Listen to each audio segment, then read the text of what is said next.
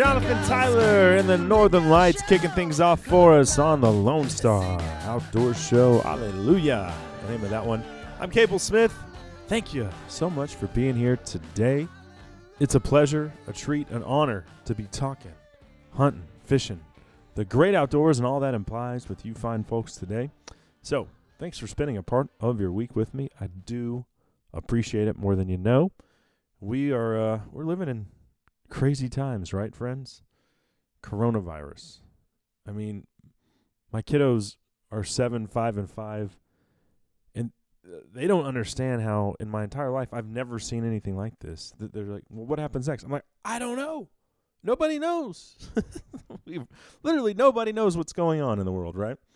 Uh, other than my stocks look like crap. I imagine yours do as well. Uh, gas prices. Haven't seen some of this stuff since I was in high school over 20 years ago. It's absolutely incredible. And uh, I, we are certainly practicing social distancing at the Smith House, which one good thing is we're eating in every night. Just going through the freezer and picking out some random wild game for the evening. It's saving us a lot of money uh, because with the kids' sports and extracurricular activities, it seems like we were we were eating out two or three nights a week, maybe more sometimes. Uh, and now it's wild game just about every night, which is awesome.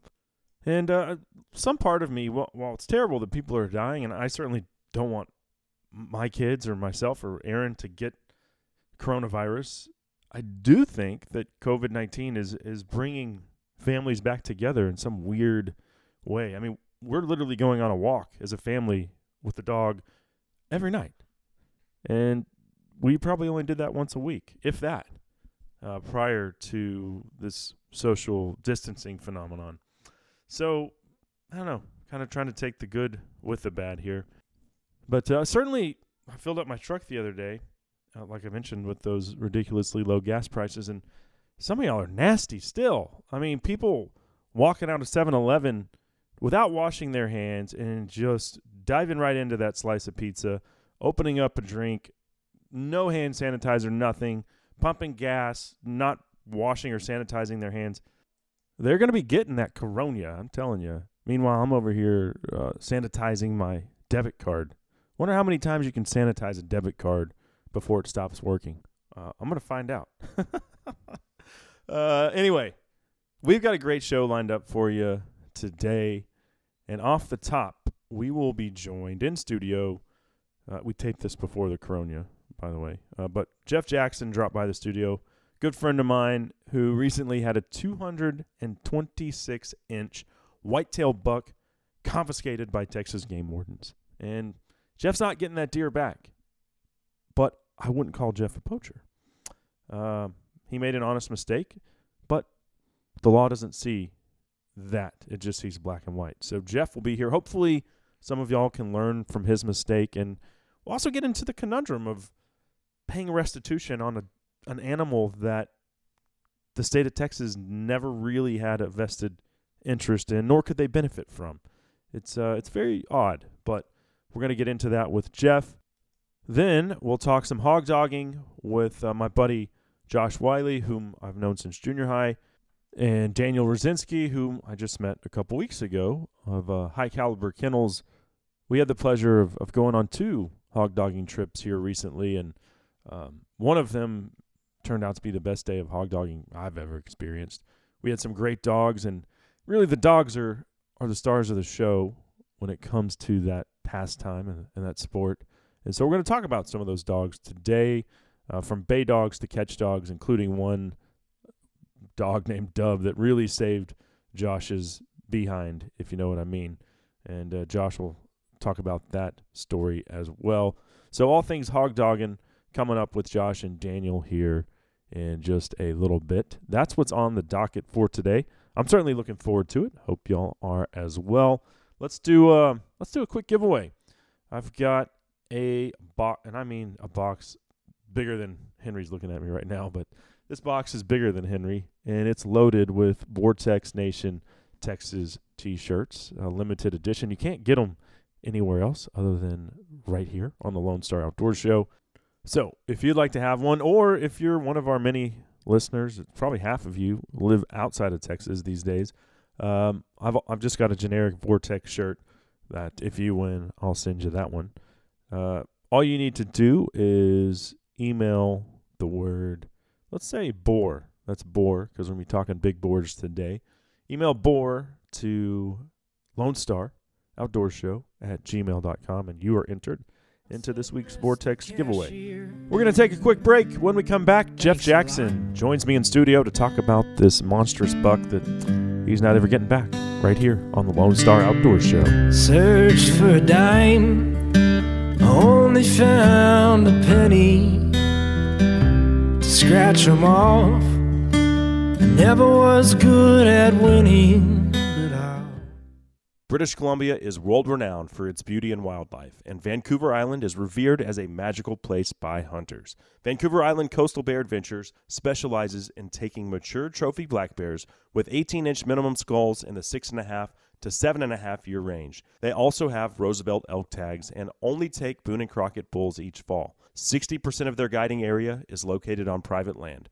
So whether you're looking for a Boone or black bear, once in a lifetime Roosevelt elk, or a giant cougar, they've got the hunt for you. Visit VancouverIslandBearHunt.com to book your hunt today. That's VancouverIslandBearHunt.com. Howdy, folks. I'm Lee Hoffbear for Hoffbear's Outdoor Superstore in Gulfway, Texas. I hope you're enjoying the Lone Star Outdoor Show. We've been a title sponsor for a number of years now, and we're proud to be a part of it. I'd also like to thank you for making Hoffbear's once again the number one Polaris dealer in Texas.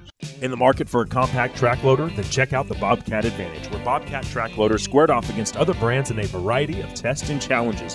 Whether you're looking for performance advantages, uptime protection, or quality design, Bobcat compact track loaders are the best built machines in the industry. But don't take our word for it. Watch the videos at bobcatadvantage.com or see Bobcat machines in person at Bobcat of North Texas in Lewisville, Fort Worth, Cedar Hill, Longview, McKinney, Paris, and Sherman. Visit bobcatofdallas.com today.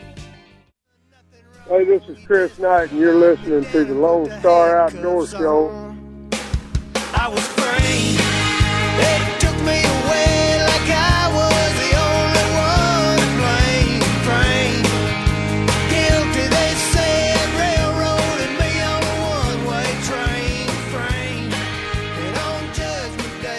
Of my favorites there from our very own Chris Knight. Frame, the name of that one. Cable Smith here. Thank you so much for sharing a part of your week with me on the Lone Star Outdoor Show, powered by Dallas Safari Club. Um, also, thanks to Lone Star Beer and Hoff Power Polaris as well. So glad to have y'all with me today as we are about to check in with a good friend of mine who recently, well, made an honest mistake. Ended up costing him a huge buck.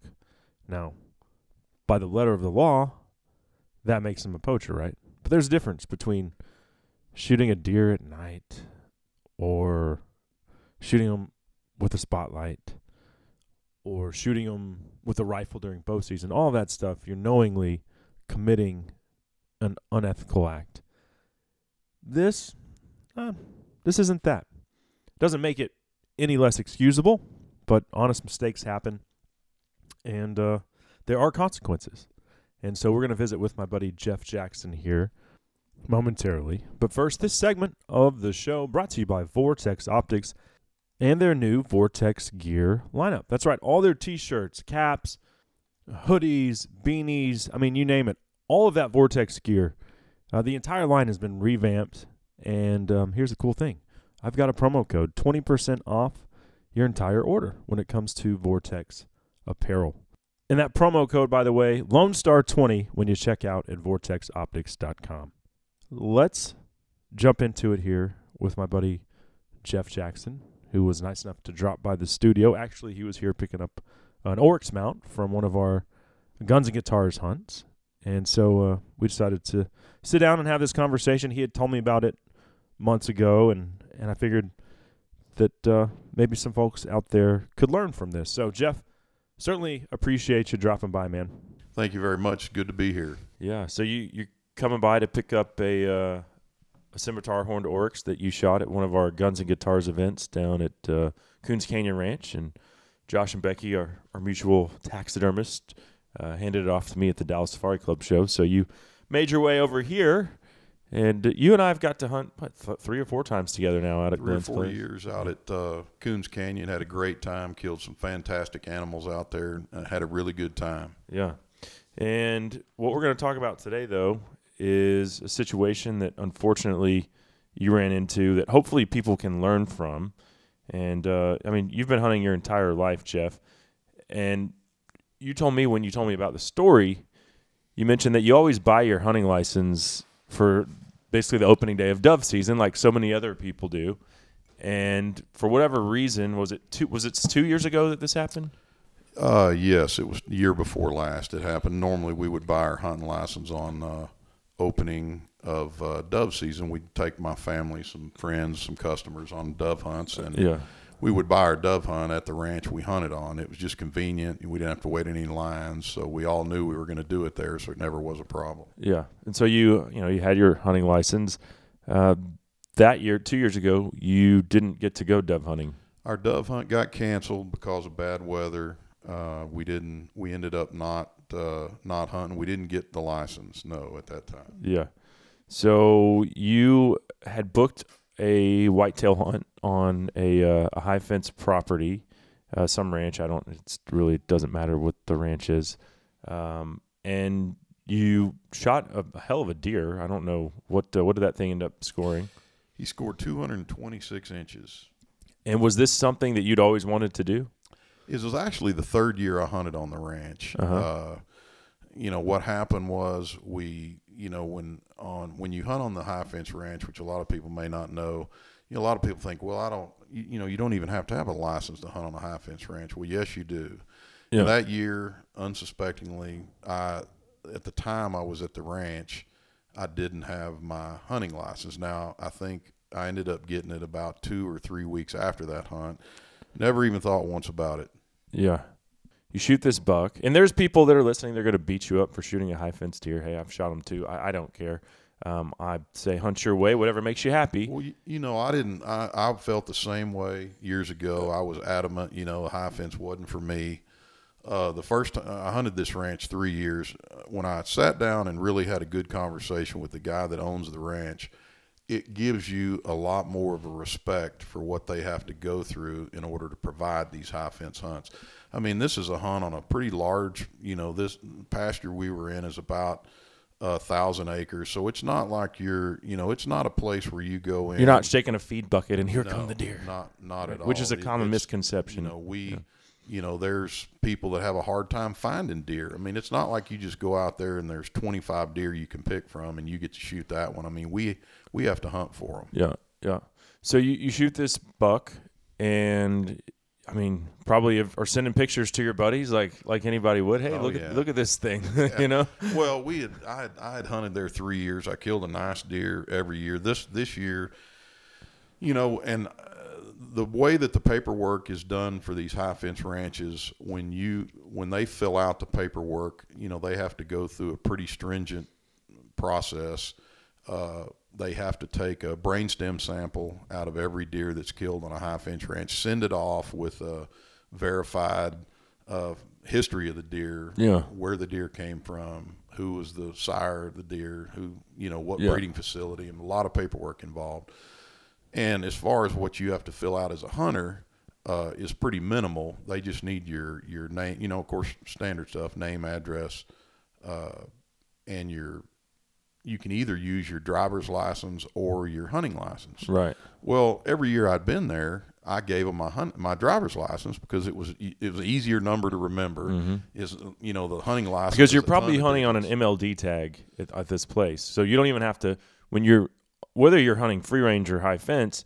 If you're hunting MLD, that ranch has those tags available. You don't have to burn one of your buck tags. I don't think. Yeah, we didn't use. We did not use one of our tags. Uh-huh. I'm not sure if this particular ranch was under the MLD program or not. Uh, the breeding part of it, where they buy the deer from a breeder and then they're taken to a ranch, is a little bit different than than a say Uh-huh. an owner hunting under his own MLD tags. But Okay.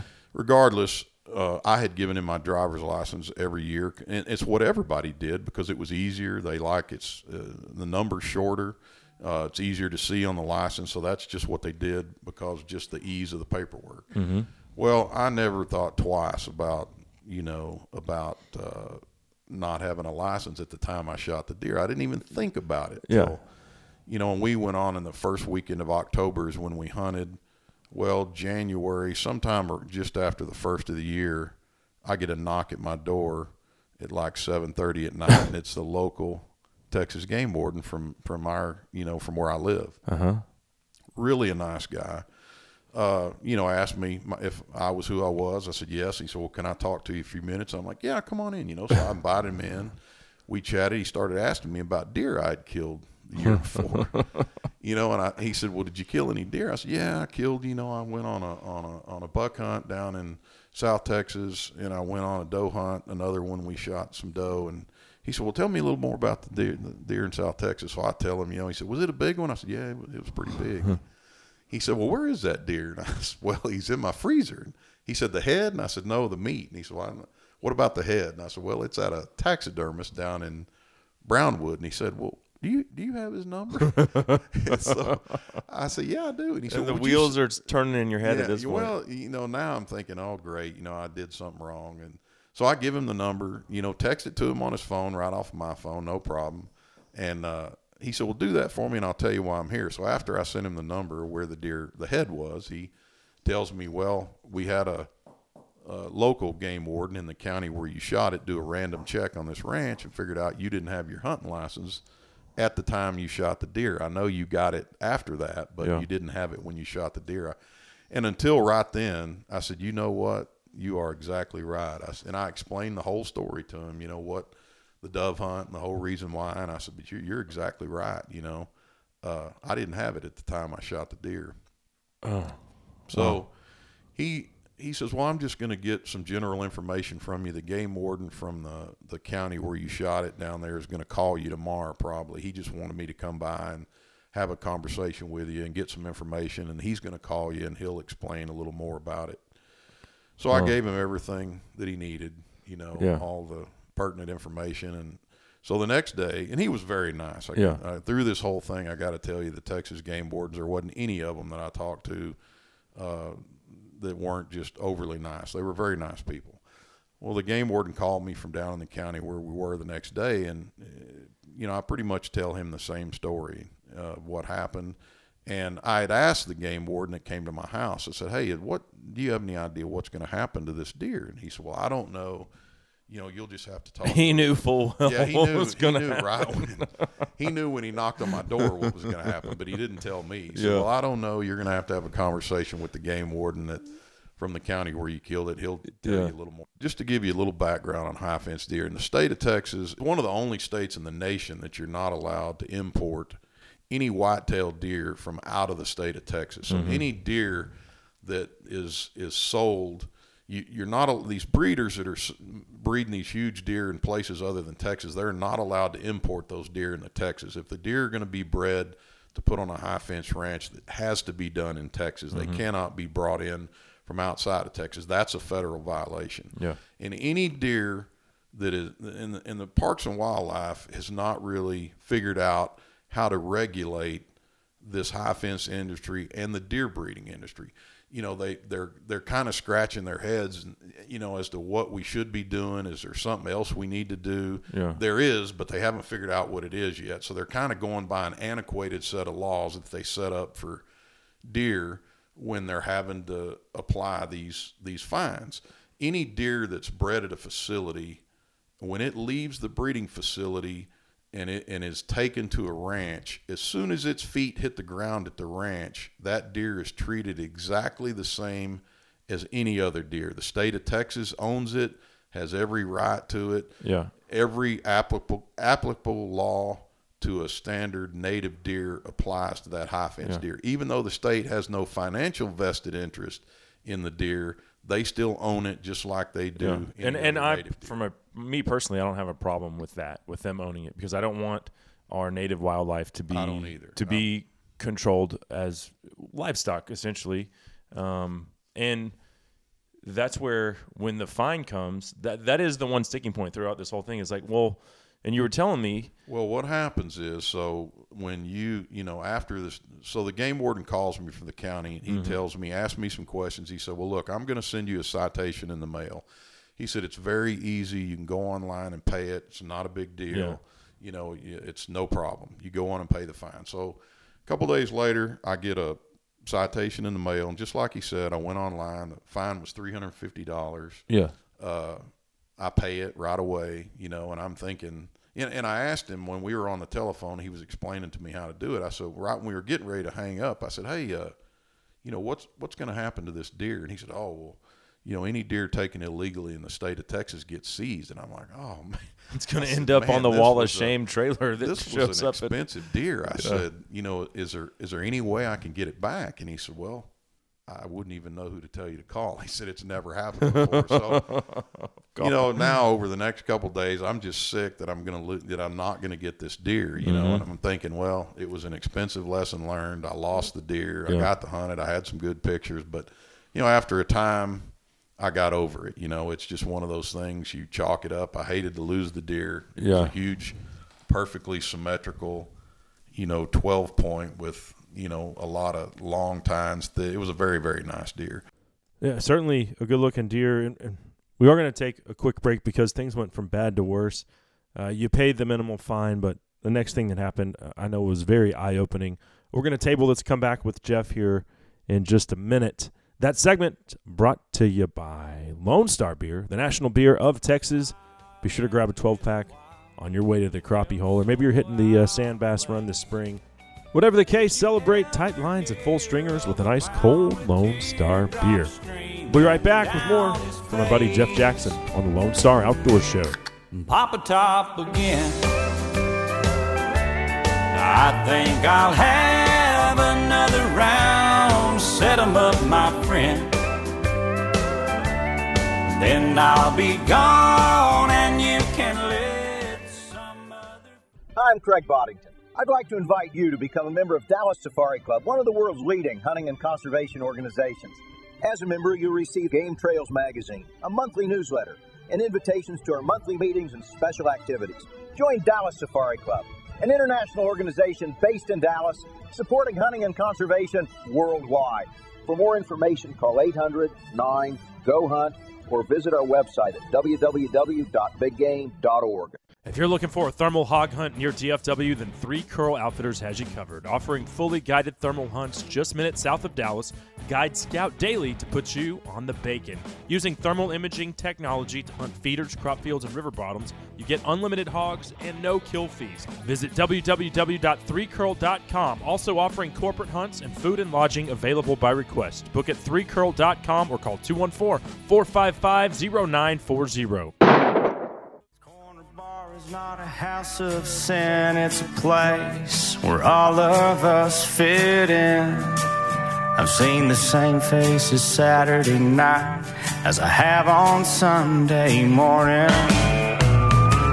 And Brother John's there sipping his drink. You know that he don't care what the others might think. Cody Jinks bringing us back on Lone Star Outdoor Show. Cable Smith riding shotgun with you today. Thank you for being here. Thanks to our title sponsor, Dallas Safari Club, as well as uh, Lone Star Beer, and our friends over at Hoff Power Polaris. Uh, we are visiting with my good friend, Jeff Jackson, who was nice enough to drop by and share a little bit of his misfortune today uh, in hopes that it can you know, prevent some of y'all from maybe experiencing the same heartache. Um, we talked about how Jeff shot this monstrous 226 inch buck at uh, a ranch here in, in South Texas. And Jeff, unfortunately, didn't go dove hunting on September 1st due to weather. Hunt was canceled, and he just forgot to buy his license, just assumed that he had it. And we're going to pick it back up with Jeff momentarily. This segment brought to you by All Seasons Feeders and the Little Squealer Hog Light it attaches to uh, your feeder leg or tree, wherever you're trying to bait hogs, and motion detection. And you get all of this LED motion detection little squealer, fifty nine ninety nine. It's a steal. Check it out at allseasonsfeeders.com. So back to our discussion with Jeff here. Um, you mentioned that you had to pay a three hundred dollar fine for taking the deer without a valid hunting license. Okay, you pay the fine, and at this point, you know you you're pretty sure you're not getting your buck back, which is a shame. But you think that's going to be the end of it until what what happens next, Jeff? So I don't hear anything after I pay the fine. This is this happens in uh, the first part of January. You know, all that's done. I'm just you know I'm telling my friends you know that that what happened and they're sorry. We're bad. You know, it's bad. You lost it. But you know what? I when it at the end of the day, I knew that I did something wrong and that if that's what it is, you know, I, I was okay with it. You know, I, I hated it. You know, I lost the deer and you know, I'm never going to have it on my wall to look at from now on. I mean, I was sick about it, but I got over it. Uh huh. Well, fast forward May the 28th, I get a letter in the mail from the Parks and Wildlife Department in Austin. I open the letter, there's nobody's name on it.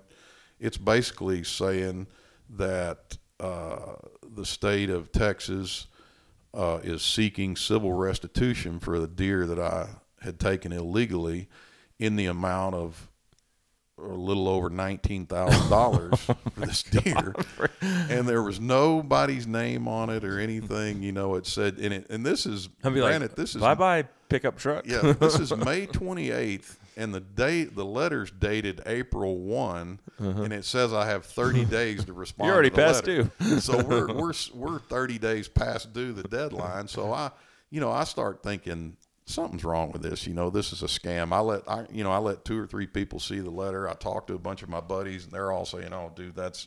You know, somebody's trying to scam you. That's not right. And so a week or so later, the only thing that was on there, there's a phone number you can call that uh, if you had any questions about the fine or how to go about paying it or whatever, call. So I called, got a real nice lady down there in the enforcement division at the Parks and Wildlife. She asked me for the case number and I gave it to her and she said, "Oh yeah, you you had the big deer down in South She's Texas." like, "I've seen your picture." Yes, ma'am. yes, ma'am, I did. She said, "Well, what was your question?" And I said, "Well, I, I'm trying to figure out how they came up with this fine. You know, how in the world did they did they come up with this fine amount?" She said, "Well, your your deer scored 226 inches, and you know that that's that's what the fine is." And I said, "Y'all use the deer's score to figure mm-hmm. the fine?" She said, "Yes, sir." And I said, "Well, did you know this was a high fence deer?" And she said, "I didn't." I said, "Well, it is." I said, "How can you use a high fence? This deer was bred to be that big, you know, and it wasn't even." A native deer, it was brought in from somewhere else. You know, I, I don't. That doesn't make any sense to me.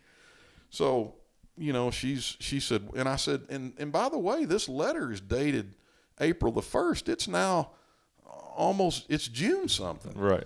you know, and it says I only had 30 days to respond. She said, "Well, I'm sorry about that. They were trying to figure out if they were going to cap your fine or or not for a deer that size."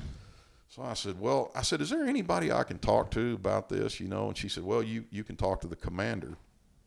And I don't remember his name offhand. Mm-hmm. I said, "Well, have him call me." So I can, she takes my number. A couple weeks go by, I don't hear from him, you know, and I'm getting nervous because now it's getting you know, it's getting July, August. I'm ready to, you know, I've got a couple of hunts planned, dove hunt, you know, other things Guns and guitars coming up. yeah, that I got to get a license for. So I need, you know, and it says in there, if you don't get this taken care of, you can lose your hunting license rights. So, I mean, I wanted to get some, get this behind me. So I called her back and said, hey, you know, this Jeff Jackson I had called. She said, oh yeah, I remember you calling. She said, has the commander not gotten back with you yet? I said, no, hadn't heard from him. So she says, well, let me get a hold of him. I'll have him call you. Well, about two hours later, he calls me, and he was very nice, as all the other ones were. They were very, mm-hmm. very nice guys. And I said, "Look, you know," I said, "I, in the way they, the way they express this in the letter they send you, the state is seeking civil restitution for the loss of the liability of the a, the asset that the state lost." I told him, I said, "This is what I have I.e., they want in case that deer was breeding, you know, breeding stock of huge, low, basically a low fence whitetail. That's what the restitution would be. This buck isn't ever Yeah, going to be a part of that population. I asked him, I said, what would the fine would have been if it would have been a doe? And he said, well, I don't know. It would have been under a thousand bucks. And so, well, do you realize in deer breeding that a doe that will consistently breed deer over 200 inches is worth more than the buck is? Right. He said, I didn't know that. And I said, yes, that is the case. I said, you know, I don't see where, you know, I, I kept telling him, I don't see where the, the state had a vested interest in this deer and how they can use the deer's score to figure the fine. And, and none of them ever told me whether or not they cap the deer. The, the way that Texas does it now, if you shoot a buck illegally, they're going to score the deer according you're going to pay a civil restitution according to what the deer scores. They cap that at 200 inches. Uh-huh. Well this deer went over 200 inches and the way it works the more inches it has the more progressively the fine gets larger and larger. They never told me whether they capped it or not. I'm assuming because the fine is as large as it is that they did that they did not cap it that they fined me. You know and i explained to them i said you know i've been buying a super combo my whole entire life as long as they've been available. I have never ever had a hunting violation in my entire life. Mm-hmm. You know he said i'd noticed that. And i said i'm getting treated exactly the same as if i would have been a 10 time poaching offender And you shot it at night with a spotlight. Uh, at night at a spotlight uh, off the road on somebody else's property. Right. You know, I, it's no different. I mean, I got the maximum fine. It'd be like telling me that a guy that got one DWI, first one he's ever had in his whole life, it was an accident. He, you know, drove mm-hmm. that he's going to get fined exactly the same punishment as a guy that's a ten-time DWI repeat offender. Right. That's basically what you're telling me here. You know, so he said, and I, you know, I, I said, is there anybody that can help, you know, with this fine or, or, or, you know, how it's structured? I mean, they did give me, if you pay it within 30 days, they give you a 20% discount in the letter. If you pay it within 30 days, you get a 20% discount. Well, it was already What a 60 deal. days old. Yeah. So I asked him, I said, well, you know, is there anything you can, you can do for me? What if you don't have that much money? Like, and, and I told, I you explained just go to to him, I said, or- you know, a lot of guys, this is the kind of money that put people into bankruptcy. They Yeah. lose their homes, they lose their Yeah. cars. I mean, is this what you want? You know, is this how this is structured? You know, I mean, I, I'm I'm having a hard time understanding that. I mean, this is this is a large amount of money that you're charging for this deer that had absolutely zero effect on any native deer whatsoever. yeah, yeah. And he was very nice. And he said, Well, I'll tell you what. He said, Let me make some phone calls. Let me talk to some people. I'll call you back. So a couple of weeks later, he calls me back and he says, Look, he says, I, we haven't really, you know, we're not really coming in. I'm not really getting anywhere with anybody. He said, About the only thing I can do is uh, I can offer you an additional 10% off of the fine. So the actual fine turned into it was around 19,000 with basically with 30% off and ended up being a little over 13,000 Wow. that I paid. And, uh, you know, he let me break it up into a couple of payments over three or four months. He was nice about that, you know, and, and there is an option that you can go to court. You know, I haven't talked to anybody yet, and I'm, I'm I don't know whether I'm going to approach that or not. The people that I talk to that are in the breeding business are saying that they've ran into this before and that it's a losing cause to try to fight the state on this. But, Yeah. you know, I'm just I, I feel like something needs to be done for the state to, you know, regulate how they're assessing these fines. I mean, you know, a guy that poaches a deer, whether it's on his property, shoots it without a license, whatever the fine may be, is a, is a lot different than somebody that's that's that's going in on a high fence ranch on a deer that, that that's in a pasture with no native deer in it whatsoever. You know, so the deer had zero effect on the native population. It never even intermingled with it. Mm-hmm. You know, that's where I have the problem, and I understand how the law reads that the state It's treats that the deer- slippery slope though, because we both agree the state should own the deer, but it's but to fine like it's a free ranging deer is it seems a little skewed, doesn't it? I Well, mean, it's, like- you know, the fact if I tell you know ninety percent of the people to tell them, you know, you, you're not the fine isn't what's going to hurt you. It's that civil restitution. Now, granted, the state applies a value to every huntable animal in the state of Texas, be it birds, be it anything that you have to have a license to hunt. Mm-hmm. There's a value applied to it. Well, a white-tailed deer naturally is the highest appraised animal in the state of Texas. It's worth the most in the state of Texas. Mm-hmm. The value on a whitetail is the highest of, of any huntable animal in the state, which is normal. You know, it's native. That's our biggest animal we have. But how they're applying these fines, you know, is because a, a native deer, and he told me, he said, well, we know that, you know, native deer, it's very unlikely they're ever going to grow above 200 inches you know, most of the time these are deer, you know, they're talking, but even a, you know, I don't know what a, a 150, you know, or 160, he didn't tell me how they regulate the fine or whether or not they cap my fine. He didn't go over that. You know, they don't Yeah. give you a schedule of how the fine's applied, but I know it's, it's heavy. Yeah. And the bigger the deer gets, the higher the fine goes, increasingly gets worse as it gets bigger.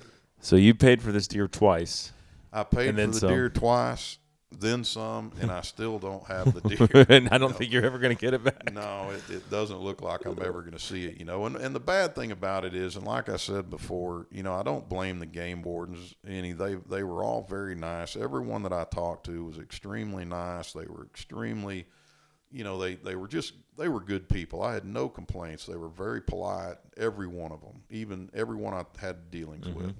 My problem is, you know, how they that they can take a bred a deer that was bred to be that big. I mean, it was done. You know, it it because we both know that that a high fence deer and a native deer that's two different animals. You know, those those are those are two different things. You know, and these deer, most of the time, these the good high fence areas are.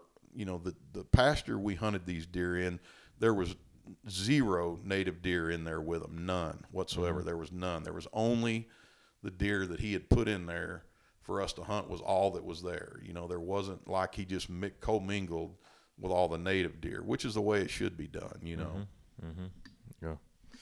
Well, a very expensive lesson learned. oh, it was. you do need expensive. a license to hunt a high fence, and uh, and and like you said, you planned on having your license anyway. You just didn't go You dove know, hunting, and then I, I admitted to him. I was perfectly honest with him, and I told him. I said, you know, the, the sad thing about it is, I said, you never really didn't give me any motivation to tell the truth. you know? I mean, normally everybody says honesty is the best policy. I was hundred percent honest up front with them. Didn't hide anything from them. You know, told them everything they wanted to know, yeah. and uh, it didn't do me any good. But you did get to keep the meat. I did get to keep the That's meat. an expensive venison You know, backstrap, wasn't it? And, and granted, deer now, these breeding facilities are breeding. They've learned how to breed very, very pretty deer. These aren't. These deer are not barnacle filled, ugly looking monsters. Now they've really learned how to breed the deer properly.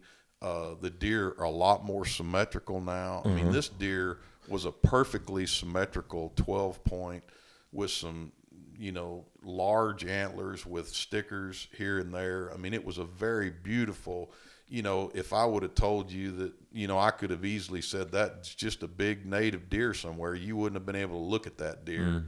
and tell me, oh, that's a high fence deer, you know. yeah, yeah. Uh, so, you know, the respect I have for high fence ranches, you know, they work hard at, at, at breeding good deer and the, the good breeders that are out there. And, and granted, there are some bad ones. You know, you can find a high fence hunt that a guy sells and kill a deer on three acres if that's what you want to well, do. that's BS. You know, And we all agree that's not the way to high fence hunt. There is a lot of very, very respectable uh, high fence ranches that, that go out of their way and have to work extremely hard to put you on a good deer hunt. You know, uh, I had, you know, just to give you an idea, this deer that I, I hunted down there for three days before I shot this deer and never saw anything I wanted to shoot until I saw that one. So it's not like you're going out you know, and this is my experience. Other Yeah. people have different experiences. It's not like you're going out every time you leave camp and seeing a hundred deer that are 200 plus inches. You're having to find them and Right. hunt them. Yeah. You know, and not all of them. You know, he doesn't put. You know, the particular place we were on, he had deer anywhere from 160 to 180 up to you know there was a 300 incher out there somewhere that nobody saw the whole entire time Hmm. we were there. He said it was there. Nobody saw it. You know. yeah. Uh, so some of the places that you hunt these high fence deer, very respectable, uh, very respectable outfitters. Yeah. Well, good stuff, Jeff. Uh, sorry that that you won't be getting that head back. I think it's safe to say. You're no sorrier than I am. I but just wanted uh, to make everybody aware that's Yeah. you know if you're ever thinking about doing that, or you know some people still to this day don't don't think you have to have a license to hunt on a high fence ranch, and the answer to that's completely wrong. I mean, Yeah. you have to treat that just like you do going to your regular deer lease in the state of Texas. All the licenses still apply. And I think the it's another thing this state has fallen behind on is making everybody in the hunting community aware of what the laws are concerning high fence deer because every year there's more and more outfitters are you know getting into the high fence mm-hmm. The fences aren't coming down. No, so love them, hate them, or indifferent. They aren't going You anywhere. know, some landowners put them up not necessarily to sell hunts. They just want to keep their deer in their property. You know, and then we've we've you know I've been on ranches that are twenty, you know, thirty thousand acres that that are are high fenced. You know, there's those out there, and those are not. You know, that's not even. You know, we don't even we wouldn't even consider that a high fence ranch. I mean, that's Yeah. a large piece of property. Well, I certainly appreciate the time today, my friend. And uh, if we have guns and guitars again this summer, I look forward to seeing you down at Glenn's. Absolutely, I appreciate it, Cable. Everything you do. So there he goes, my good friend Jeff Jackson, lifelong hunter who learned a valuable lesson. And uh, and I do feel for Jeff, and, and I want to be real careful about how I choose my words here, but the state of Texas nor the hunters who inhabit the state were ever going to benefit from that deer, right? So let's compare it to that state record buck that was poached by Travis Johnson in Denton County uh, two years ago. Would have been a state record archery buck, and he shot it at night. And his tree stand was across his neighbor's property line. I mean, he was on the neighbor's place when he shot it. So that is poaching. He stole the opportunity potentially from another hunter being able to harvest that deer. What Jeff did, yeah, I mean, the letter of the law throws it all into the same category. Uh, I understand, you know, Texas Parks and Wildlife is kind of between a rock and a hard place, as they do own the wildlife behind high fences, and I'm glad that they do. But I don't know, maybe there should be like a a flat fee for something like this because it seems ridiculous for Jeff to have to pay the same restitution as, as someone who poached a deer that other hunters would have had the opportunity to harvest. So I don't know. It's a it's an interesting situation, and I certainly feel for Jeff, but he understands the letter of the law uh, doesn't discriminate, and he took his lumps and is, as you could tell, a, a good sport about it. Uh, so kudos to him for that. And you can see a picture of the buck on my website, by the way. Uh, that segment brought to you by Dallas Safari Club, the worldwide leader in big game conservation. I'd like to invite you to get plugged in with this great group of folks who are passionate about hunters' rights, education, and conservation. For more info, check us out at biggame.org. Up next, we'll grab a Bowie knife and some good dogs and head to the woods with Josh Wiley of Rutten Strutton Outdoors and Daniel Rosinski of High Caliber Kennels. It's all things hog dogging after the break on the Lone Star Outdoor Show. Now the heart is a tricky thing. Yours more than most. You spent your whole life wandering with a look on your face like you seen it go. Hey guys, Cable here, and uh, I want to tell you about outdoor access. See, access is the one thing I hear hunters complaining about the most. They don't have a place to hunt, but they want to, right? Well, outdoor access is the solution to that problem. Think Uber, but for hunters. It's a membership based program. It's only $9 a month, but it gives you access to a list of properties for uh, hunting whatever you want. You want to hunt deer one weekend? Great. You want to hunt ducks on another property the next? Fine. Turkey on another? You have dozens to choose from. And it's a lot less expensive than paying for a traditional 52 week lease. So if you're interested in basically what I call Uber for the outdoorsman, use the activation code Lone Star at checkout. Just go to outdooraccess.com. That's outdooraccess.com and use my promo code Lone Star for 30% off your membership. That's outdooraccess.com. As said he ain't no hound, he's a black mouth cur. He'll do what you got in mind. He gonna tree any coon or catch any hog, pin any steer in sight. He'll watch over your young'uns and defend them until he breathes his last breath. Now I've seen a few dogs in my day, but I ain't seen nothing quite like 'em yet. Cable Smith welcoming everybody back to the Lone Star Outdoor Show. Blackmouth Cur, the name of that one from my buddy Justin Bowerman. Of course, it had to be considering the context of our next discussion, which is hog dogging, one of the most exciting things that you can do in the great outdoors. Uh, certainly, a uh, an adrenaline rush when you get to the bay. It's like nothing else out there. I tell you what. And we're going to get into uh, our well, we actually did two hunts last week, um, including one of the best hog dogging trips. No, the best I've ever been on. I mean, the dogs, they caught a lot of hogs. Um, but we'll get into that in detail momentarily. This segment brought to you by the pant that I was wearing on those trips. And there's a reason for wearing First Lite Sawbuck on that type of hunt. You're running through the woods, and, and this time of year in Texas, it's full of those vines. I don't even know what they're called, but those little green vines that have all the thorns on them. And not only do they cut you, but they grab you and you get tangled up. They're a real pain in the ass. I'll put it that way. The sawbuck pant is the best deterrent I found for those situations. And, you know, from North Texas to South Texas, where the brush country, where everything can cut you, grab you, scratch you, bite you, uh, that's what the sawbuck is for, especially for you upland guys. Uh, great option for you as well. Check it out at firstlite.com. It's the sawbuck. First Lite. Go further, stay longer. With that being said, let's welcome our next guest to the show. Joining me right now, uh, Josh Wiley of Rutten and Strutton Outdoors and Daniel Rosinski of High Caliber Kennels. Thanks for being here, fellas. Yeah, it's great to be on the show, Cable. Nice to talk to you again. Yeah, Cable, appreciate you having us on here.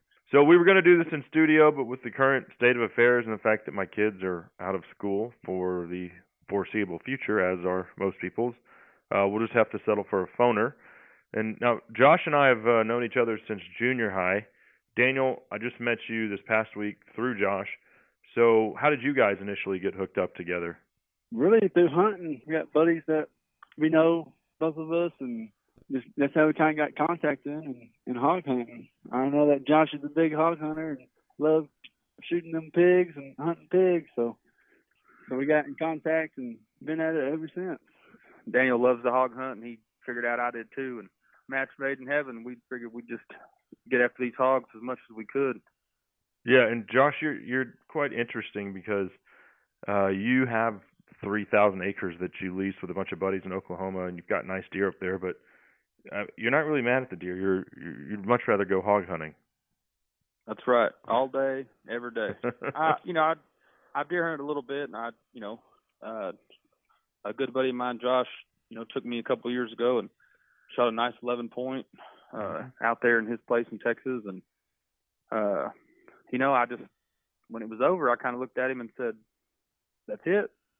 like that's what all the fuss is about." And he said, "Yeah," and I just it just wasn't there for me. I love chasing these hogs all all day, all night. I mean, I'll stay up all night long and chase them until the sun comes up. I'm just I'm eat up with it. I Mhm. can't I can't get enough of it. Obviously, Daniel's the same way. Um, Daniel, how long have you been raising and, and training and hunting with hog dogs? Uh, I've been doing it almost all my life. Uh, my grandpa, he was a he was a big coon hunter, and uh, so he always had dogs around. He was always in the woods hunting hunting coons, which I went with him too. And and so was my dad. My dad always been a big coon hunter. And then kind of coon hunting kind of got a little out of style, so they went to running hogs when hogs came over here to this country. And and ever since I was little, I used to miss school and go hog hunting with them we had they have all their older buddies that come out and go hunt and and I've been in it ever since then. Yeah. Just kind of kind of keep going on the generation, and now I'm still hunting the same land that my grandpa was hunting. And you're in East Texas. Yes, sir, East Texas. Okay. Well, I I think it was probably about a, a decade ago that I went for the first time, and and I immediately fell in love with with the sport and the the people that are involved with it, and obviously the dogs are a big part of that. I, I distinctly remember the first time I went, you know, made it to the bay, and just what a rodeo that was. Josh, do you remember the first bay that you ever went to? Oh yeah, and that wasn't even that long ago. I just started hog dogging when I met Daniel, so I Oh, had really never been before that either. Uh, Mhm. we'd always thermal hunted and you know, uh, and hunted at our lease. But yeah, that first boy, that first bay, it was it was uh, it was quite a show. I I'll tell you that. Dogs everywhere, and Daniel's running up and grabbing the back legs, and that hog was twirling him around, and well, I was like, it was a it was a rodeo, that's for sure. Yeah, yeah. Well, I, I distinctly remember that, and someone hands me a, a, a Bowie knife and it's like, "All right, put it behind the shoulder." You know, it's just like, "What? Oh, okay." I mean, that's what we're here to do, but you don't, you don't realize, you don't, you can never experience. I mean, you can never expect what uh, what all of that entails. It's uh, it's like nothing else out there. And and from that point, you know, I think that's really why I fell in love with with hounds and and have done you know mountain lion and stuff like that with them since that first hog dogging trip. And um, it's the dogs that really are the stars of the show. Uh, Daniel, what kind of hounds are, are most prevalent among Texas hog doggers, and, and what do you run? Well, a lot of people like to run them blackmouth curs, Mm-hmm. but really it's just the type of I mean, who just who you find all kinds of people with different breeds of dogs and different kinds of dogs. I got friends that run nothing but blackmouth curs. I got fr- people that runs nothing but Plott hounds, Mm-hmm. and I got some that runs nothing but uh, walker hounds. Me, I have a little bit of variety. I do have a blackmouth cur. I had a I had a couple blackmouth curs, but right now I have one blackmouth cur. I have a Catahoula, full blood Catahoula. I have a Plott dog. I have a Catahoula and Walker cross that I've raised from a Walker dog. Uh-huh. He's turned out to be a pretty good dog. Um, um, I just recently picked up a Rhodesian Ridgeback and hopefully turn him to a good dog. And then I got my bulldogs. I got I got a little small bulldog. He has a big head on him. He ain't very tall, very big, but he has the most fight in him as any other dog. And that's the is And, that the uh, pit bull? Yeah, this is yeah, this is his name is Deuce. I don't believe you had met him yet, or you seen him when you came over here. Yeah, we didn't hunt him. He, got, was he got recovering. up. No, he got torn two weeks, a couple of weeks ago, and he's still recovering from it. And then I got Dove, yeah, the bulldog. Well, and like Win, for example, who we we went we went to your place on Wednesday. We actually went twice this week. We went to your place Wednesday. We went to Win's place on Sunday, and uh he runs just blackmouth curs. Um, that's what it's mostly in his string. So it's, but you know, it's kind of like he these these lion hounds. They you just if someone says, "Hey, I got potentially a good dog," well, you just you kind of take them up on that. Um, and I mean, that variety is the spice of life when it comes to this sport. There's no doubt about that. Um, let's see. Yesterday, we uh on Sunday, excuse me, on Sunday we we had what, what I would say is the best day of hog dogging I've ever been a part of. I think previously, you know, maybe we caught three pigs um in the five or six times I'd been out, and you know, like that was the best day, like three hogs. Yesterday we caught nine pigs. Uh, there was four or five different guys who had dogs out there, and you know we ran through the first line, and when got back, went back and picked up some fresh dogs, and went and caught like three more hogs. So uh, the action was fast and furious, and you know one of the things that uh, really stood out was just how good these bay dogs were at doing their job. So what uh, what do you look for? What makes a good bay dog? Just the the want to, the hunt. I turn your bay dog loose. He goes in there. He puts a leave and go strike up, strike up a pig. You know, I'm sitting right there next to you, or hanging around the buggy. Which you got those, and they're still good dogs. No help dogs is what we call them. Union dogs. When they hear once they once they hear yeah union dog once Yeah. they hear bark they're gone. Uh-huh. But he's gonna go out there and find you a pig. You know he's gonna go out there and find them crossing rivers or miles at a time. I've had dogs run miles, and it takes me thirty minutes to an hour to get to them sometimes. Mhm. And you want that dog to stay there and hold that pig, not let it go nowhere until you can get there. Yeah, which is why it's important to have a you know a relatively large piece of property that you can hunt because dogs don't know fence boundaries, but you can see the property lines and kind of correct them if they they start to get going in the wrong direction. Yeah, that's no. I got the Garmin Alpha 100. My dogs, and once they hear that beep on that collar, they know they're going too far the wrong way or they're not doing something they're supposed to. Yeah. Well, and we had, I think when we were hunting with you, we had like six thousand acres of you know to access, and then Wynn's place was like three thousand, so tons of land. Uh, didn't really have to worry about that, but it is a concern, you know, and I think that probably gives uh, some of the you know other landowners and and ranchers and maybe deer hunters maybe look down on hog doggers because of that, thinking, oh, they're going to be on my property. But like you said, with the Garmin technology that's out there, you can put a collar on each dog in your string and be looking at them on the same screen and know exactly where they are. Uh, so that that truly has been beneficial. What I like most about hog dogging is it's twofold. Number one, the dogs. Number two, it's a family friendly or you know a group friendly hunting environment. Because it's like dove hunting, you know, because you can all be out there hanging out. Um, you can even drink a cold beer if you want to, and it's really when the dogs start baying, barking, that's when everyone gets on point, and and then it's a race to get to them once that hog's bayed up. My son is seven, and he tagged along Sunday. He knew that we went on Wednesday, right, and was beating me up about it, but we went kind of in the afternoon and ended up hunting till damn near 1 a.m. So no place for a seven-year-old. But when we went, you know, church was canceled everywhere on Sunday, so it was like, hey, let's go hog dogging. And uh not that we wouldn't have maybe skipped out anyway, but um he he wanted to come, and I was like, okay. He has wanted to help me butcher everything that he's seen me shoot. You know, he's he likes like when we start cleaning an animal, trying to do an, a necropsy on him and figure out how the bullet or arrow or whatever killed him, and he's fine getting his hands bloody. Loves all that stuff, but still, it's pretty eye opening for a seven year old, and it happened so quickly. When we let the the dogs out, they busted up a sound of like 30 pigs, right? And hogs are running across the field, and catch dogs are being turned loose. And Josh, I mean, w- what happened at that point? Because it was uh, definitely a S show. That's right. That's when the real show started. You know, we had two or three catch dogs loose running on different pigs, you know, in different directions and and the dogs don't know. They don't know, you know, most of them don't know to pick the biggest hog or the smallest hog. I mean, they're just Yeah. they get keyed in on they get keyed in on one hog and then and then that's it. You know, like uh Dove's eyes just happened to go to the that group of uh you know, the piglets and he turned and went left and then you saw Bullet turn and chase that sow down, you know, out in the middle in the wide open. Uh but yeah, it was definitely a an S show for sure. And there's four buggies, you know, Polaris, mules, um, Hondas, all going in different directions, chasing dogs, and I think we ended up getting three out of that group.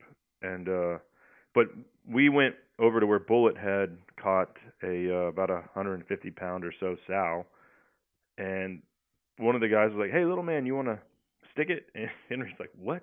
And this is about the time where Henry's eyes got real wide, and I was like, "Oh gosh."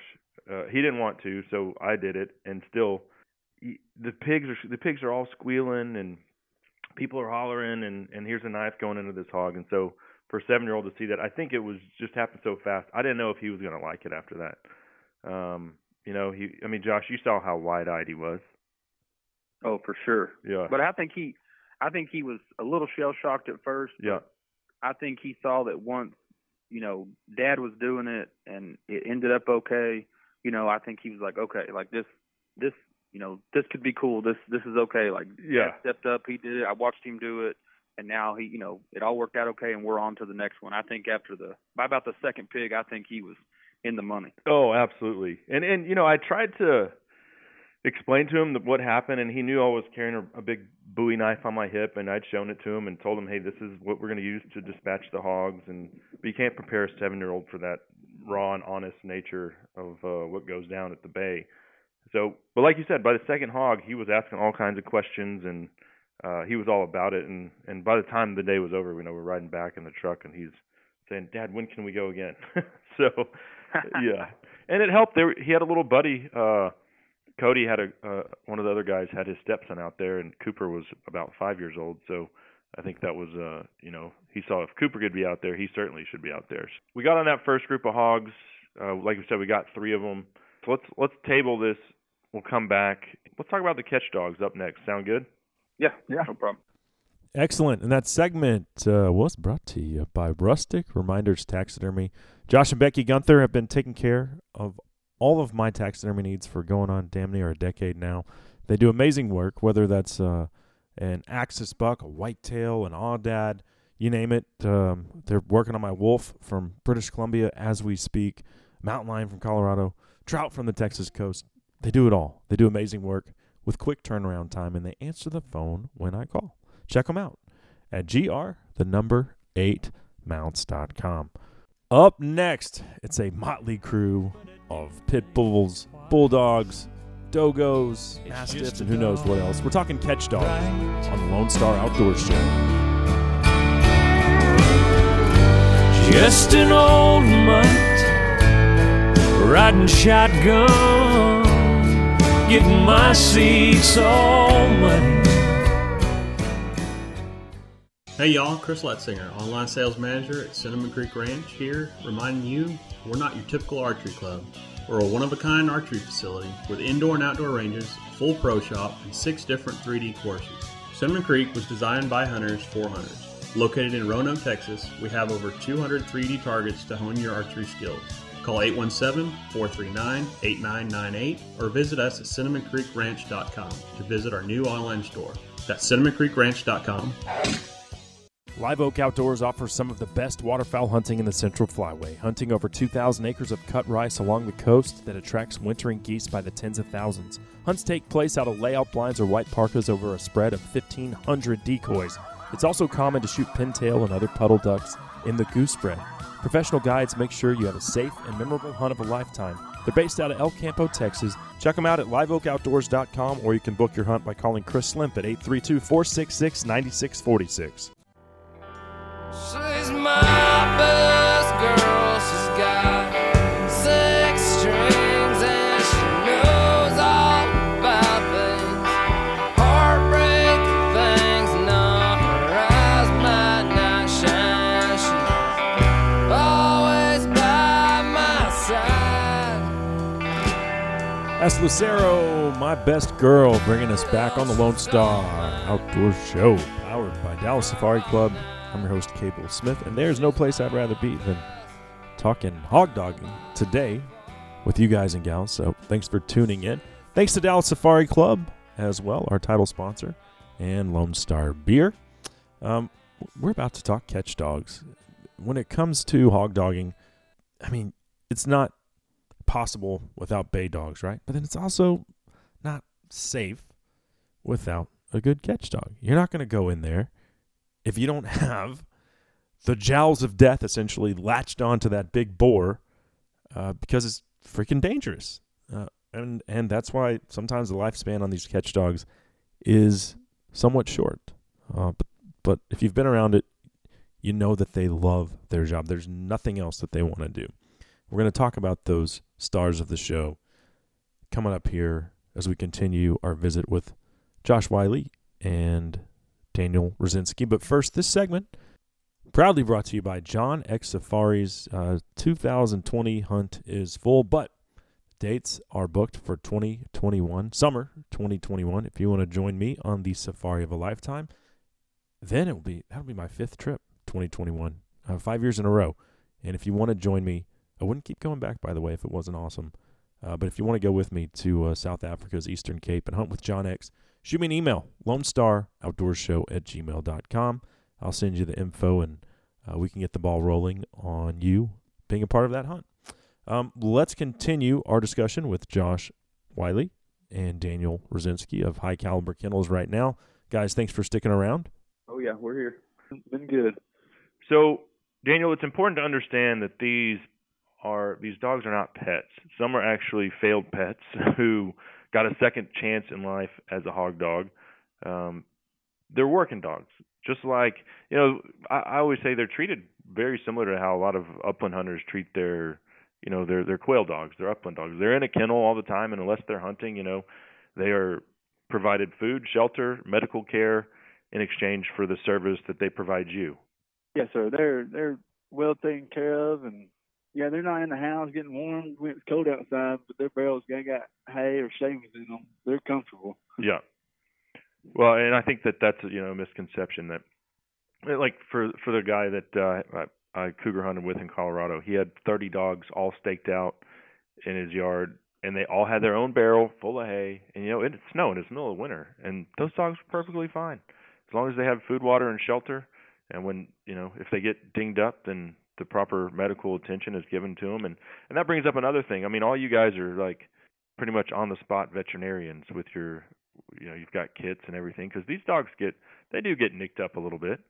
Yeah, they do. I got a couple that's nicked up right now, but I got my staple guns and my antibiotics and and some other medication type stuff that I use on them uh, as soon as they get cut or I need to doctor them. Sometimes it takes days. I need to do it every day to doctor them. mhm yeah And I got you know stay on top of it and make sure nothing gets infected and dirty.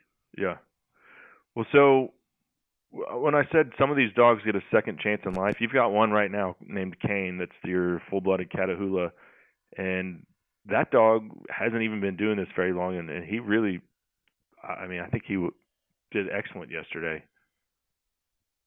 Yeah, he's doing great. He's really turned on to be a dog. He uh he was a pet at first, and he's got he got kind of started getting a little um get a little rough and a little angry here and there towards things, and like, well, let's see let's see what he'll do to a hog. Let's see if he'll turn into a hog dog. And and the day that I knew he was gonna be a hog dog, I turned him loose back here behind my house. Just let him run, get out, you know, have some fun. And I went and checked my deer feeders and whatnot.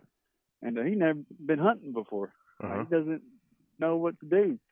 And I'm trying to look for him. Like, where did he go?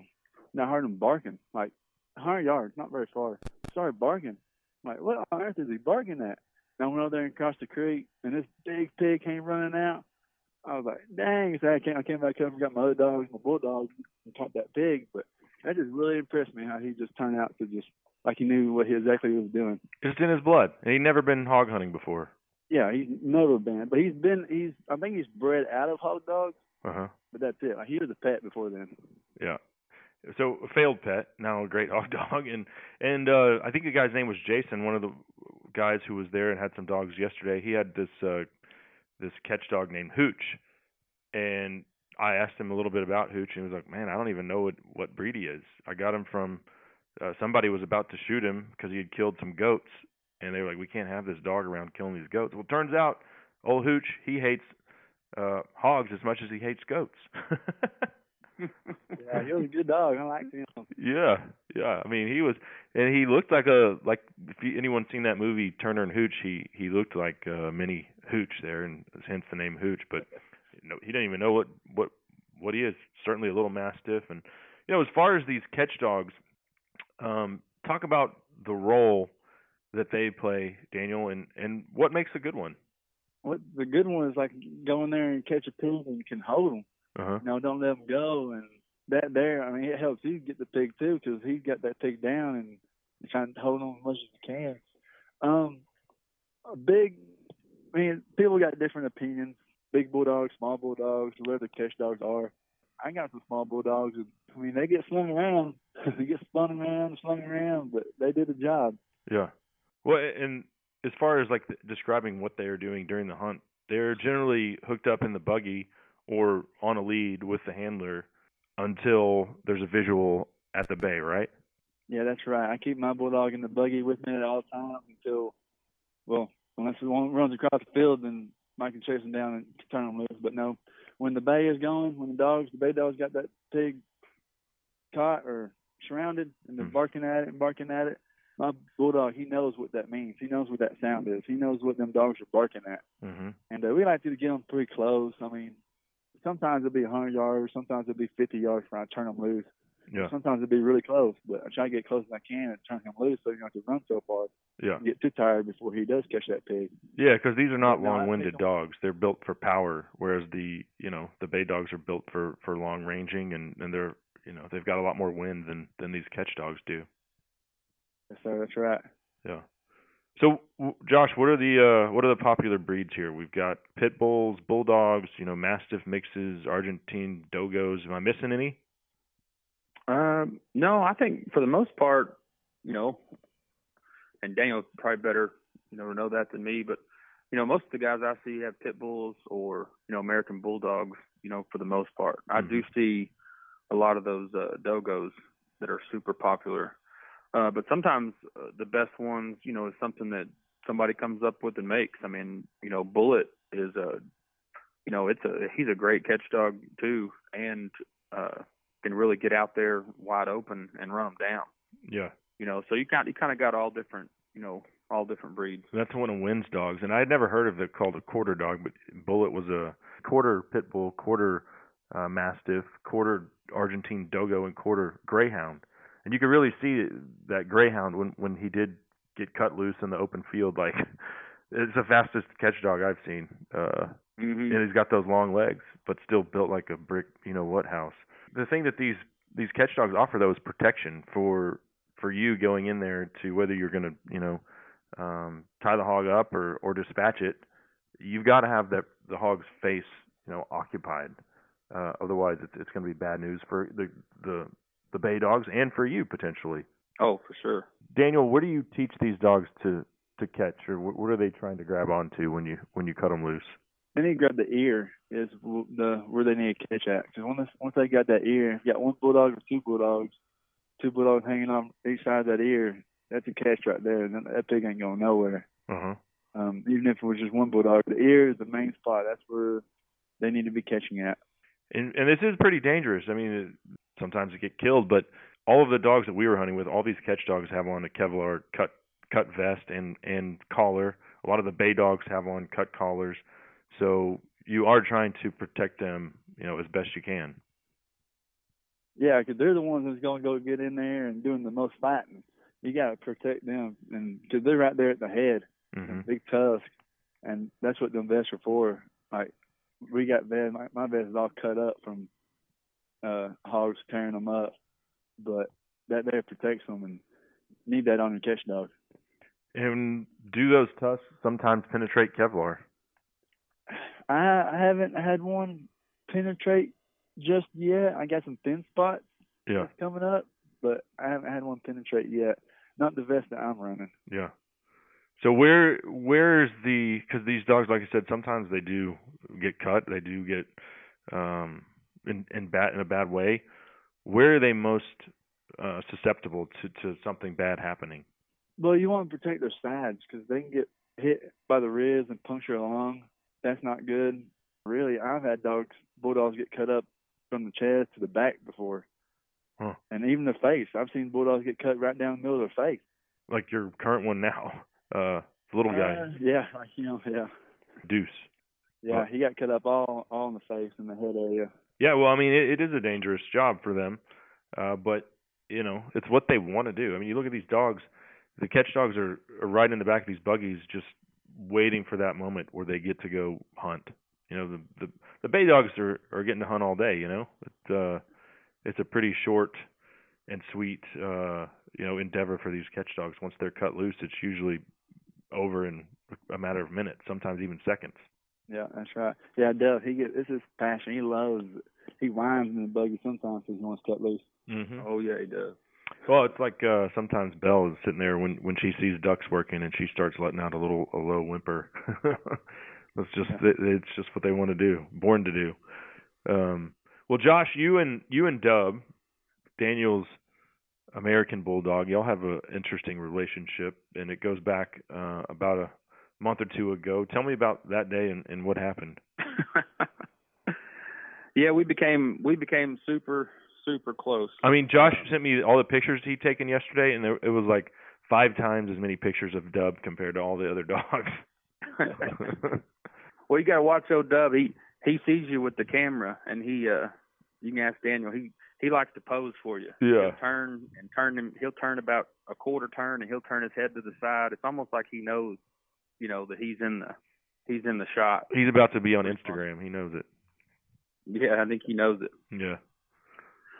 Now, uh, well, you know, Daniel wanted to try out um, that new dog Uh-huh. um, that he had gotten, and so we had gone to a place I got in Terrell, uh, over by, you know, by the Buc-ee's over there on 20, and uh, we uh, we said, I will just we'll just put them out, and you know, there are some hogs over there. It's not there's not a whole bunch, not a ton, but you know, if we get on one, there's some around. We knew they'd find them, so uh, you know, we had we let the dogs out and drove around for oh, I don't know, we'd been there about an hour or so, and you know, dogs had tailed off several times and you know worked around and then worked their way back and didn't find nothing. And well, right before we were right before we were fixing to leave, you know, well, Kane had split off by himself, and which is the dog that we had brought to you know try out a little more and hmm uh The one that couldn't make it as a pet, but uh is doing Yeah, quite well as yeah. a hog dog. Yeah.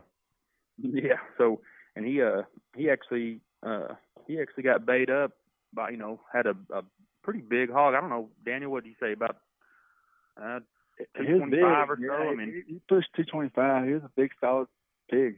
Yeah, big you know, big head, big old head on him, big shoulders and you know, lone boar by himself and Kane had got him hemmed up by himself, and then you know here comes you know Daisy, uh, you know to join in, and they got him pinned up, and we got there and um, let Dub loose, and of course you know he uh, there's some tall, you know, looks like Johnson grass and weeds in there. It's probably four foot tall. You know, can't you can't even hardly see in there.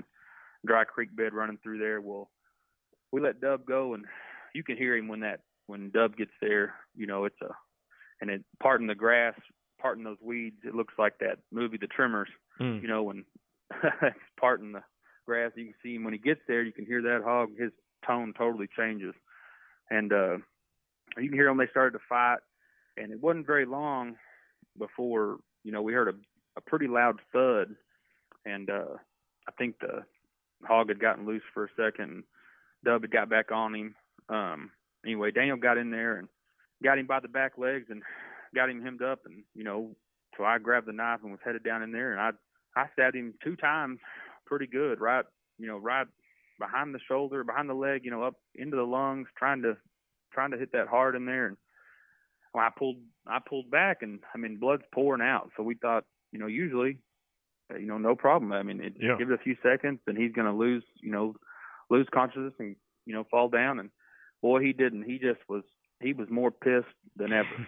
and uh he turned and kind of got loose and you know, it was it was muddy and wet that day, so it was hard for us to hold on to him, you know, anyway. And so he had turned and started to get loose and Daniel said, "Hey, uh, you know, I'm I'm losing my grip."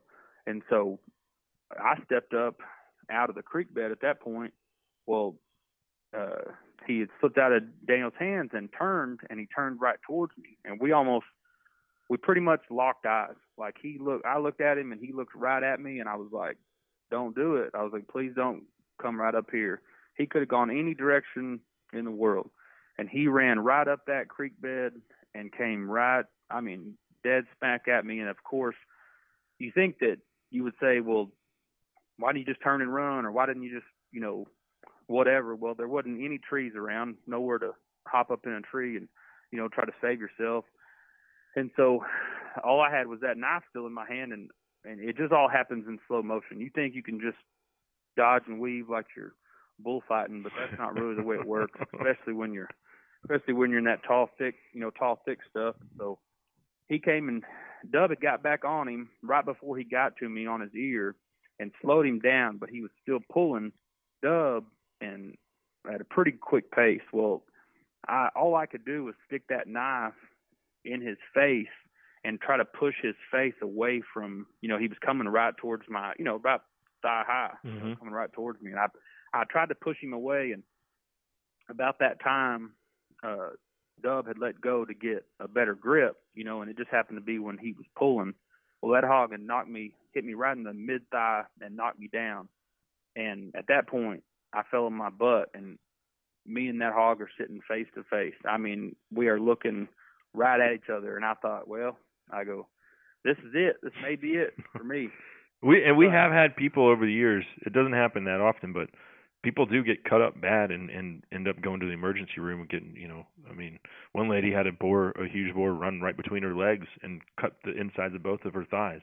Had another guy who literally was chasing a or trying to track a wounded pig for a client, and he just got messed up. You know, it, pretty bad. Had over a hundred stitches. So this is serious Oh, stuff. sure. People don't know how sharp those cutters are. I mean, they're they're razor sharp, and they will. I mean, it don't take just a a little bit to get you. And I thought, and me being on the ground on my butt facing him, I thought, well, man, I mean, my chest is right here, my throat, my face is right here. I thought this could be really bad, really quick. And right about that time, it took, you know, old Dub saved my life. I call him. You know, he Mhm. obviously didn't really save my life, but you know, saved me a trip to the emergency room probably.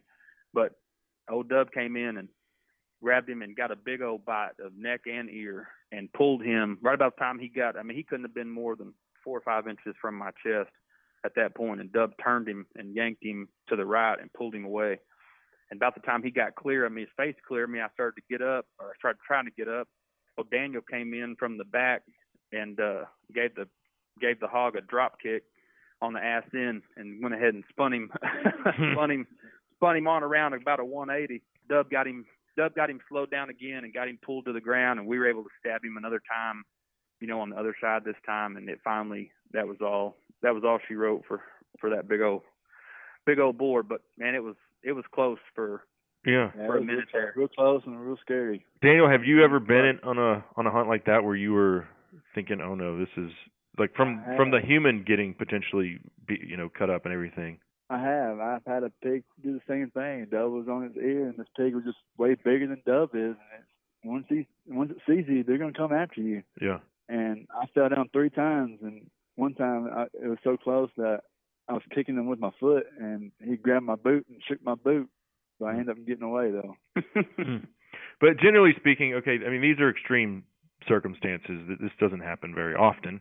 Uh, if you do it enough, though, it's like anything else. Um, things are going to get western once in a while. But generally speaking, you know, once the catch dogs are in there, um, and there's multiple people, it's a it's a quick dispatch of the hog. You know, I don't want to make it sound like all these hogs are having to get stuck three times. It's usually and, and we like I said, we killed nine hogs yesterday. Lots of bacon. Mhm. And every one of them was a, a quick and clean, ethical, you know, one poke and Oh, and for sure. These are these are super rare cases. You know, Daniel's probably only had that a couple times in his whole. You know, he's been doing it his whole life. yeah. Yeah. and you know he goes probably multiple times a week. So you you know do the math on that. The chances are not very. You know, you're talking about in the one percent range. Yeah. That happens. I guess what is less random though is the fact that sometimes these dogs do get killed, Daniel, and and people don't like to talk about that, but that's the reality. Uh you've lost some good dogs over the years, I'm sure. Yes, I have, and it's it's hard to see, but it's just kind of part of the game. Yeah. Yeah. It's uh it is the really uh, the only unfortunate thing and and usually it's the the catch dogs and I don't know what the life inspe- life expectancy is on those, but you've had Dub for quite a while. Yeah, I've had them for around four years, going on four to five years now. Uh huh. what is the? I mean, what is it? Usually the big pigs that that end up killing them, if they're going to Uh, no, it ain't necessarily got to be big. It's just some things like the one we caught yesterday, that police before. You know, he had the little little cutters on them, but they're just poking straight up and they're sharp. I mean, those there are just as bad as that big one we caught. Mm-hmm. We forgot to talk about the shape that the Dub was in after that. Uh, oh yeah. and Daniel, I'm going to let you talk about that. So once that whole thing, we got to go back. I mean, because this is important.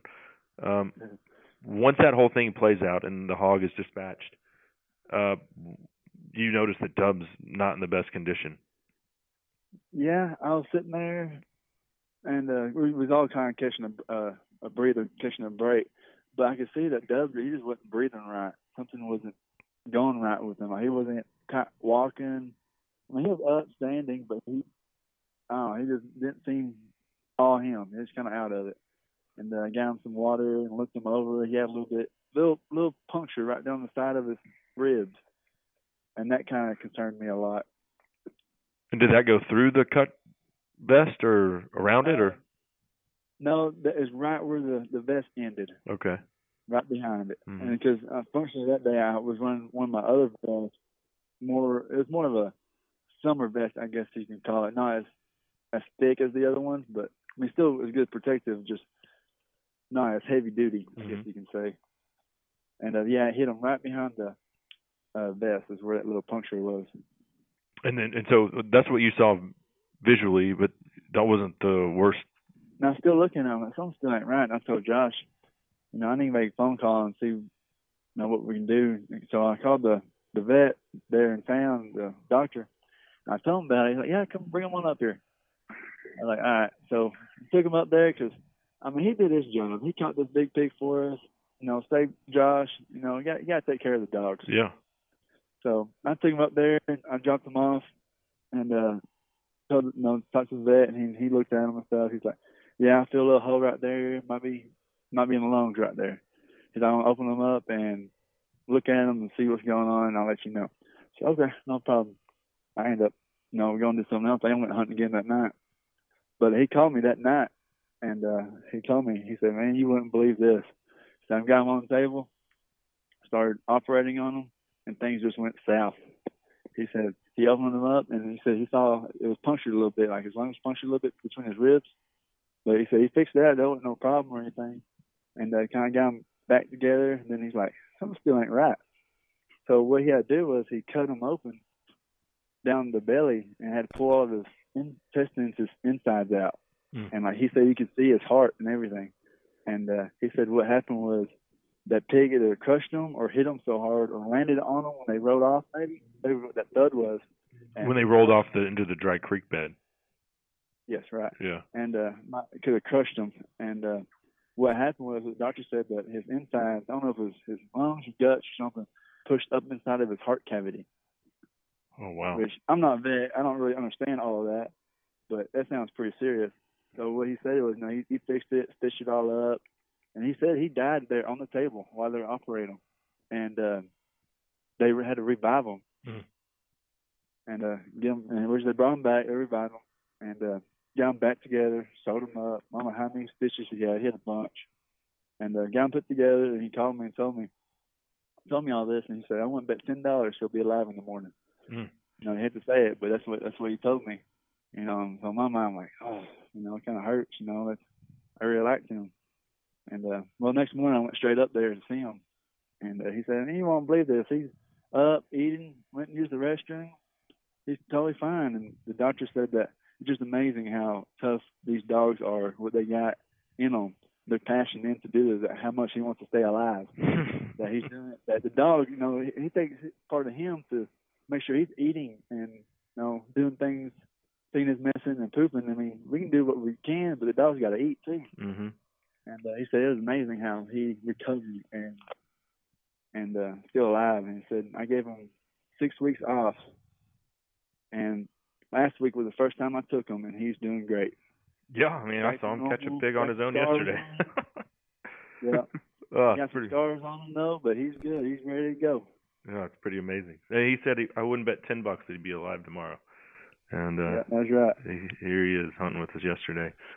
Like, what age do you retire these dogs, or do they just pretty much hunt until, you know, they're they're they die? I don't know. Well, until they give out, I've recently, I don't know, it's been several months now. I had a female blackmouth cur, and she was getting old. And she had her canines, but her teeth were about gone. She just, she was just old. You can just, you can tell how the way she was running, like you know, she was hurting. You know, so Mhm.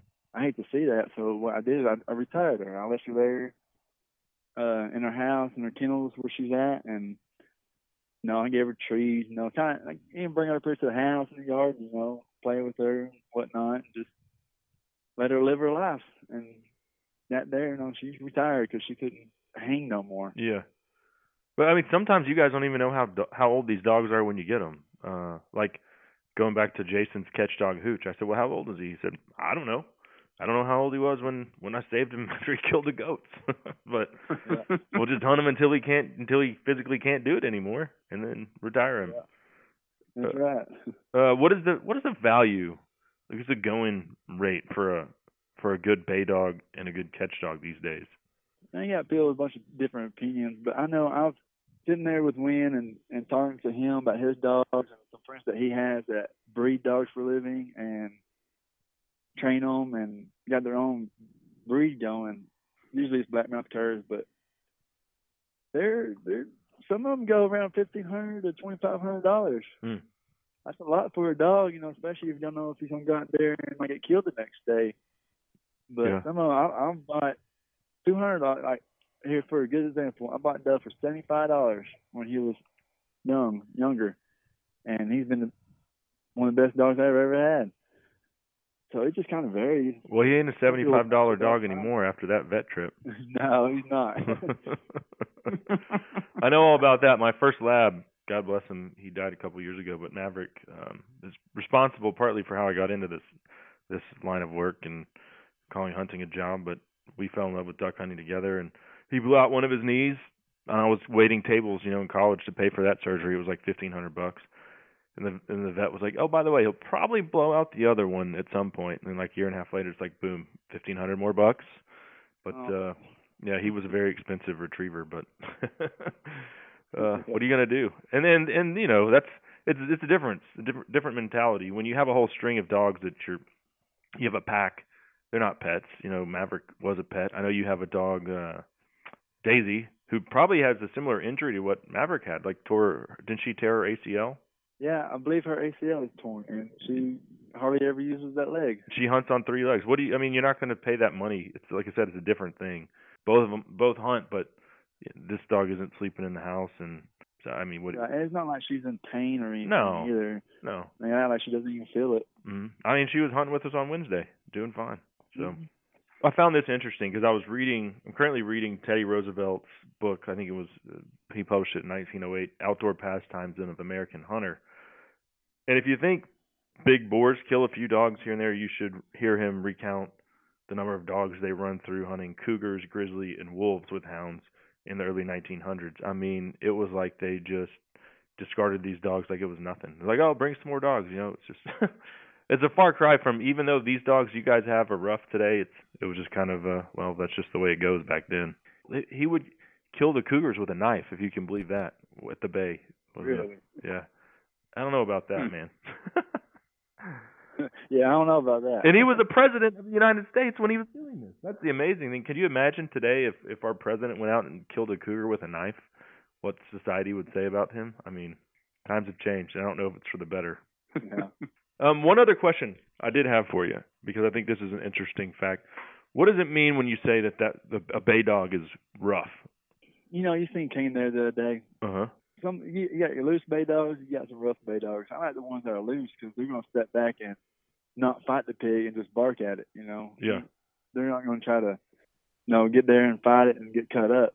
I know Kane, he'll get a little rough sometimes, and and uh, he gets too close. You know, he'll get cut and get hurt. hmm So I mean, So that's what that's a rough dog. rough dogs or or bay dogs that uh, go ahead and They try to catch. get to 'em. Yeah. hmm And it seems like it'd be, like you said, you like the loose ones because if you've got a rough one, that's probably going to encourage the other ones to exhibit that behavior too. That's right. Yeah.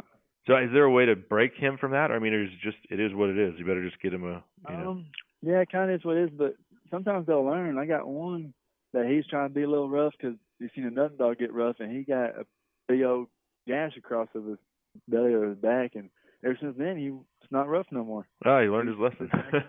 Yeah, he learned his lesson. So some some dogs learn their lesson, some of them don't. Yeah. Well, you know, we ended yesterday in in grand fashion. We caught nine hogs. I'd say, you know, at least four of them went over 150. A couple of them went over 200, and and the last one of the day was a, you know, a pretty good sized boar. I think he, we weighed him. He was like 215 pounds, uh, but he had what almost three inch cutters on him. Mhm. Yeah. So big pig, and it was a you know it was a great bay, and and the and the catch dogs got in there, and it was the pig that we were looking for. That's for sure.